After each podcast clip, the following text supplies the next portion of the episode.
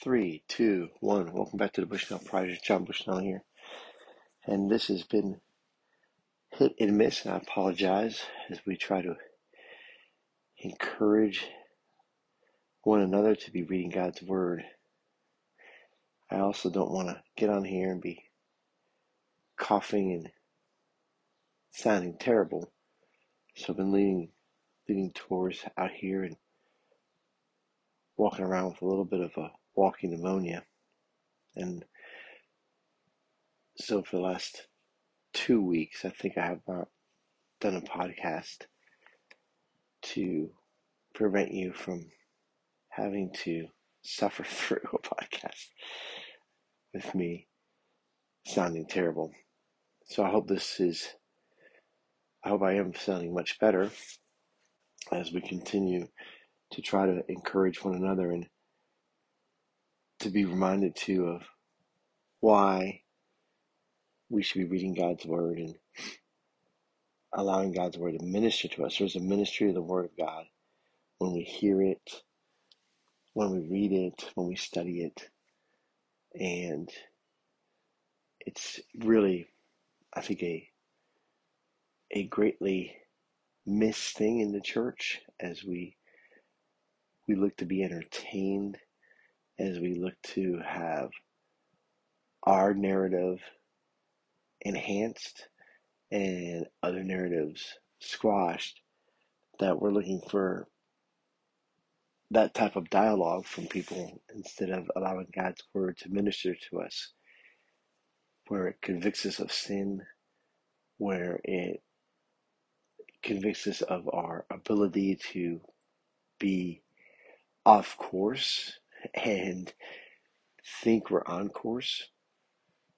And so it's the it's more than just a guiding light, it's a light that sheds light in the darkness to our pathway and to our trail, as Psalms 119 talks about. And that we need it, that without it we are in the dark. And we join others in the dark and we're bumping around making our way clueless. And so we need God's word to light our path that we are immediately on and to light the trail ahead so that we have directional ideas that are more godly. And we need the, the Word of God to also encourage us in doing good, encourage us in moving forward in those areas where God's children need to move forward to. So, intending to the sick, to the fatherless, to the widows, uh, to to the Levites, those who are in the in the ministry, who are putting their energy into the right type of study of God's word, of preaching, of praying for the body, of shepherding the body, of rightly dividing the word of God, and even in a Levitical sense, uh, those who are involved with music and learning to and being very good at doing music and then providing the right kind of music where where God is exalted, where God is the center, Jesus is at the core, and it's you know properly worshiping God is a lot of what this chapter in Deuteronomy and the next chapter in Deuteronomy are about. And so, um, you know, even as we read God's word and, and realize, oh, look, in the Old Testament, they were supposed to do it this way. Well, then in the New Testament, Jesus says that, you know, nothing, he didn't come to change any of it. Now, he changes the covenant, uh, but he doesn't, he's not changing anything else. And, and sometimes when I'm reading through some of these things, I'm like, oh, I'm glad I don't live in the Old Testament, but in Old Testament times, but then it's, and I, I'm, I am glad that I don't live back then. I love the new covenant. I love that we know who the Christ is, who the Messiah is. But um, uh, I'm also reminded as I'm reading this that we have forgotten a lot, and we need to stay on course. And so, even in um, we look at, I'll just read this short passage from for today, where uh, we left off the last time. Uh, and he's just again reminding them from where they came, right?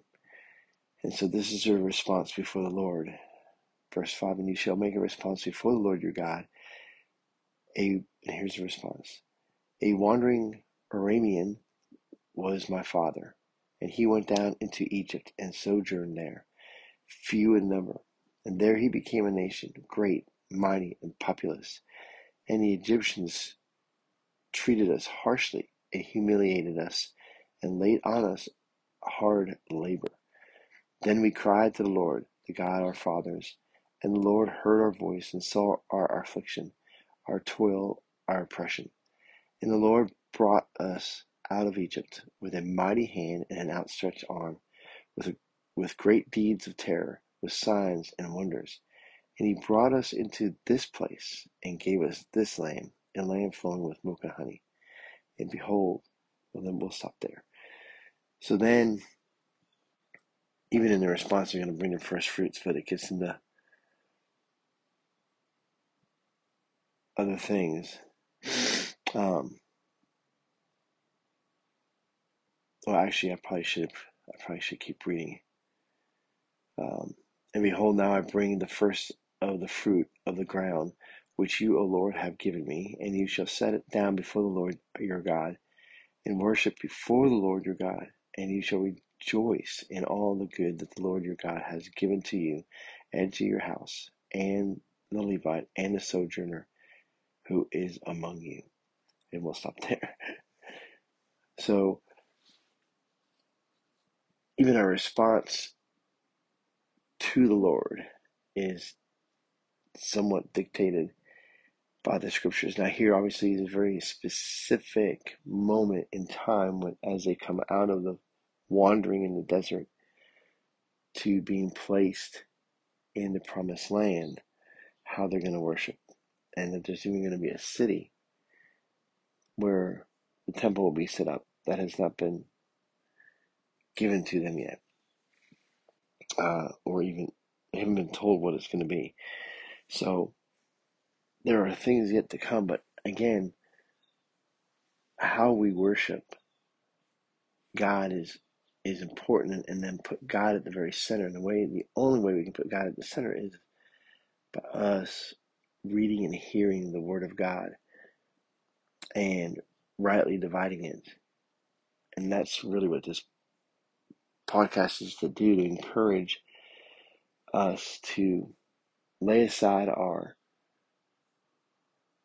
our